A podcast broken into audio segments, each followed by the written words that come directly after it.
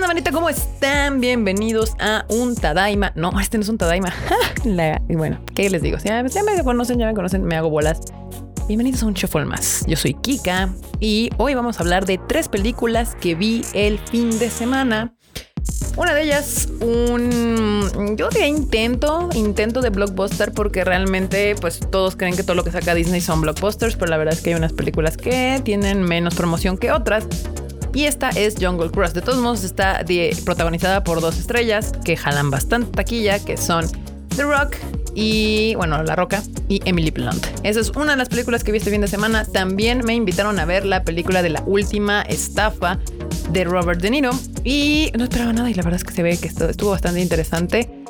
Y por último, yo, por decisión propia, me gusta mucho entrar a la sala de arte de Cinépolis y en una de esas que fui a ver una película, no me acuerdo cuál, salió el tráiler de Un amor memorable y me dieron muchas ganas de ir a verla. Así que estas tres películas se acaban de estrenar este fin de semana, así que si usted quiere salir de la monotonía de su casa e ir al cine, comerse unas palomitas y pasar un buen rato, puede, puede ser que alguna de estas tres opciones sea la que usted estaba es esperando.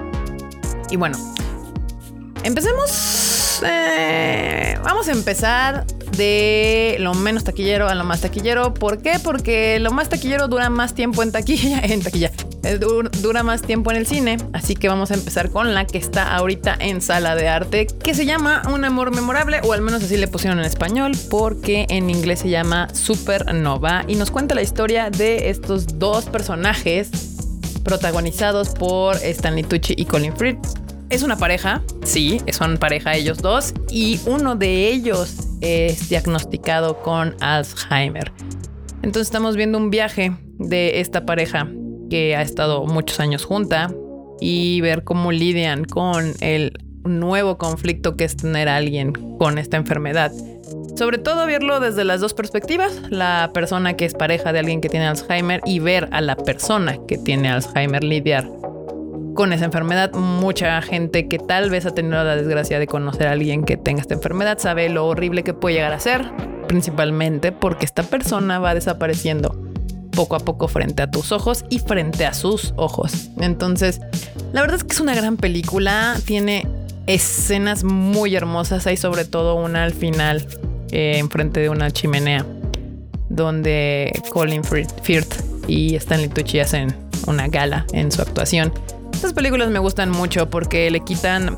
ah, recientemente siento que el cine está tan recargado en los efectos especiales y en las tomas este, increíbles y en las prótesis y en los trajes y en el maquillaje y demás. Y de hecho justo ese es el gusto que le tengo a la sala de arte porque te trae las raíces del cine. Eh, es la cámara, son los actores y es una gran historia. Punto. Durante hora y media vas a ver una historia, una pequeña parte de la historia de dos personas que te pueden llegar a con- conmover bastante. Entonces yo se los recomiendo, la verdad es que sí, creo que es una gran película para que vayan a ver al cine, con su mamá, con su papá, con su pareja, entonces este, te las recomiendo mucho. Se llama Un amor memorable, la pueden encontrar en, usualmente en salas VIP o las salas de arte de Cinépolis. Eh, y bueno, la otra película que esta sí me invitaron a verla eh, fue La Última Estafa. Estaba bien chistoso porque una yo no sabía que esta película, o sea, cuando me llegó la invitación, yo no sabía de qué iba, no había visto el tráiler ni nada. Después investigo rápidamente y resulta que los protagonistas de esta película son Robert De Niro, eh, Zach Braff, Tommy Lee Jones y este, ay, se me olvidó, no es cierto. Morgan Freeman, exactamente. Bueno, pues son tres actorazos que ya tienen años consagrados en el cine de Hollywood. Entonces no sabía bien qué esperar. Es una comedia. Y la verdad es que salí con una grata sorpresa. La película es muy divertida. Es, es mm, ¿cómo puedo? Porque no es un homenaje, de hecho es una burla, es una burla a Hollywood y sobre todo a los productores, porque usualmente las películas que ya hemos visto durante eh, estos últimos años que le hacen una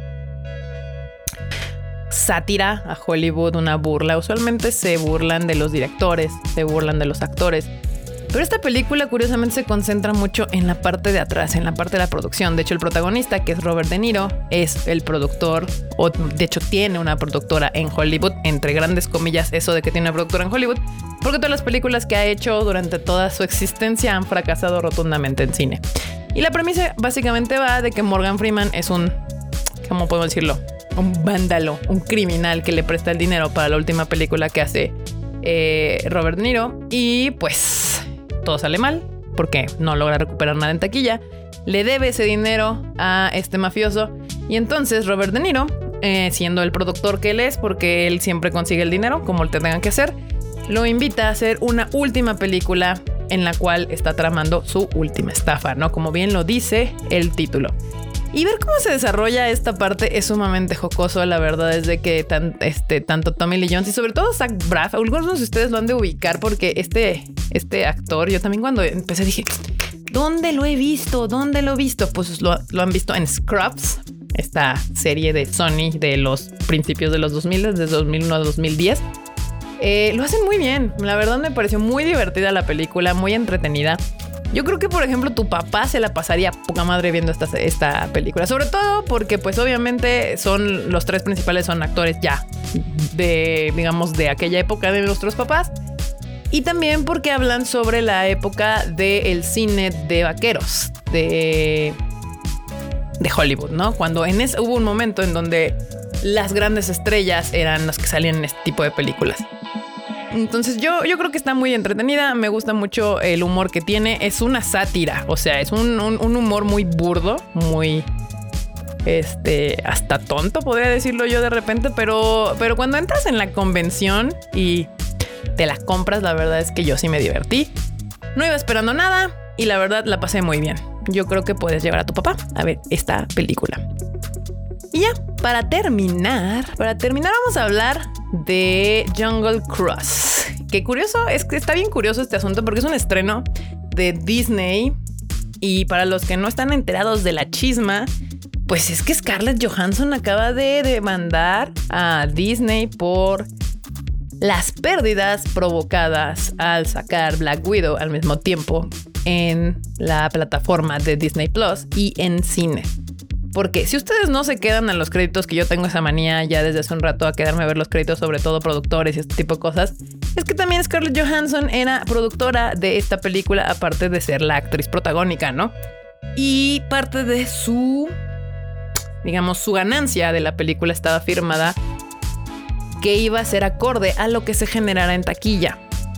Corte A, viene la pandemia, Disney claramente acelera el proyecto de Disney Plus y entonces empieza a estrenar, a hacer estos estrenos mixtos, híbridos, a veces no estrenar en cine, solamente en la plataforma, otras veces en cine y al mismo tiempo en la plataforma, y a veces en cine dejando una semana y luego en la plataforma.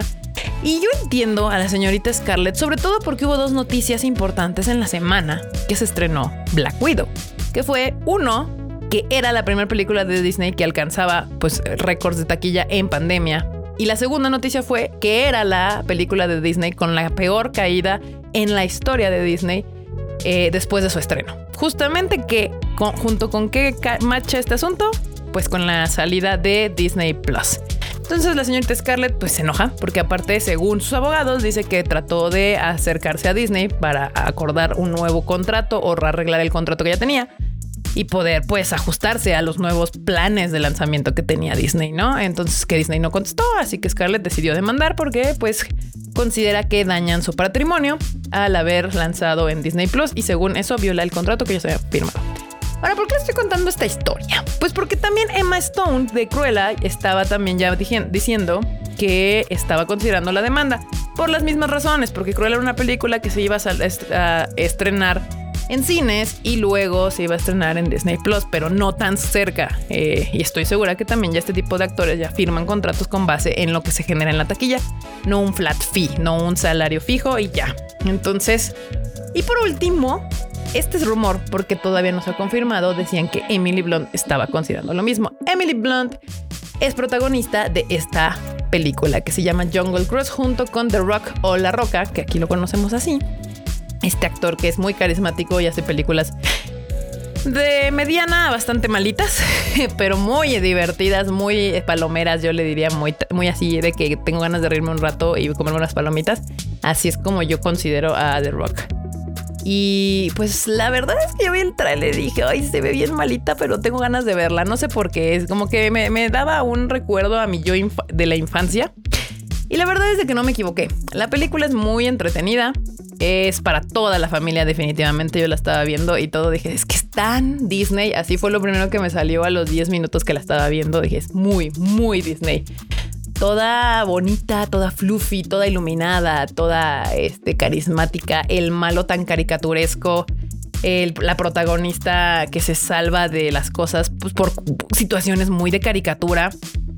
Eh, es, este live action de Disney que prácticamente podía haber sido una caricatura, pero como, pero decidieron hacerlo live action con actores que jalan bastante taquilla.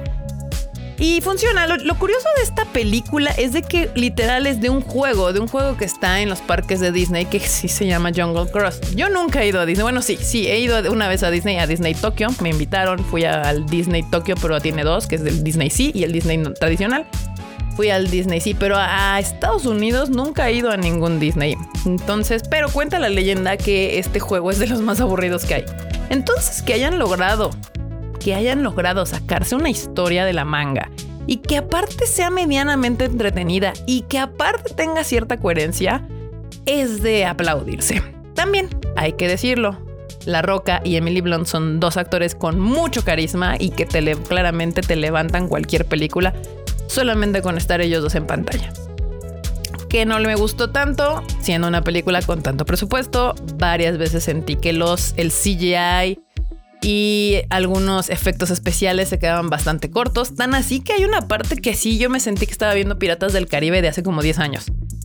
Y eso no está tan chido, pues si ya vas a hacer una película con tanto presupuesto, pues cuida un poco más tus efectos especiales. Pero, pero, pero, pero la verdad es que pues para una salidita familiar está bastante entretenida. Yo de hecho se la recomendé a mi papá porque conozco perfectamente los gustos de mi padre. Entonces creo que se divertiría él viendo más Jungle Cross que la de la última estafa, aunque también le, podría gustar esa película.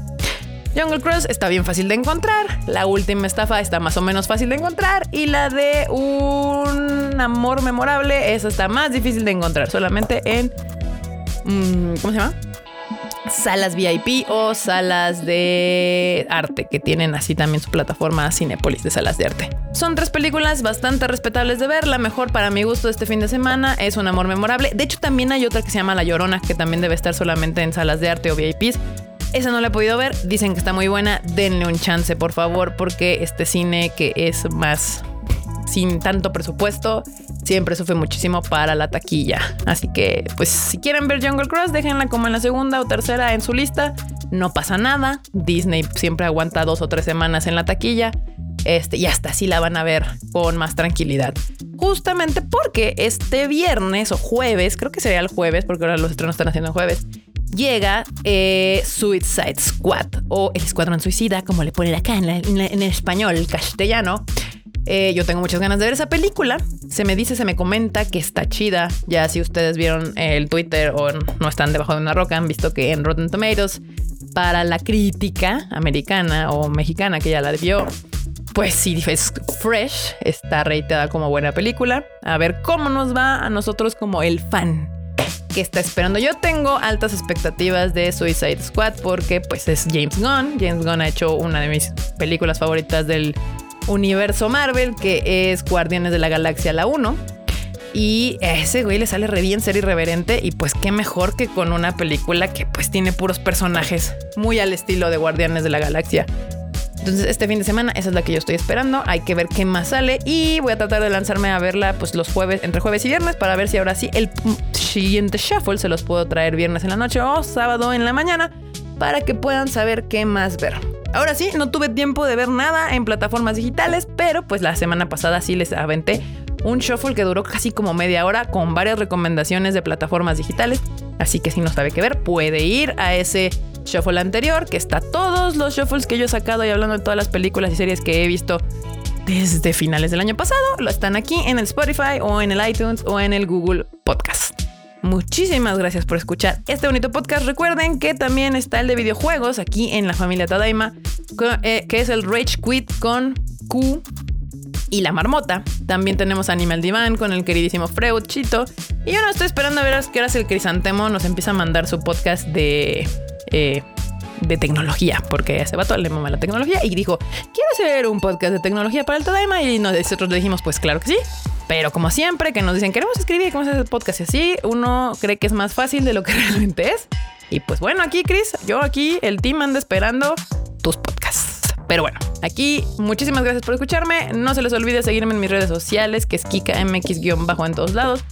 Y las del Tadaima, Tadaima MX. Nos estamos viendo, eh, viendo, escuchando en el siguiente podcast. Bye.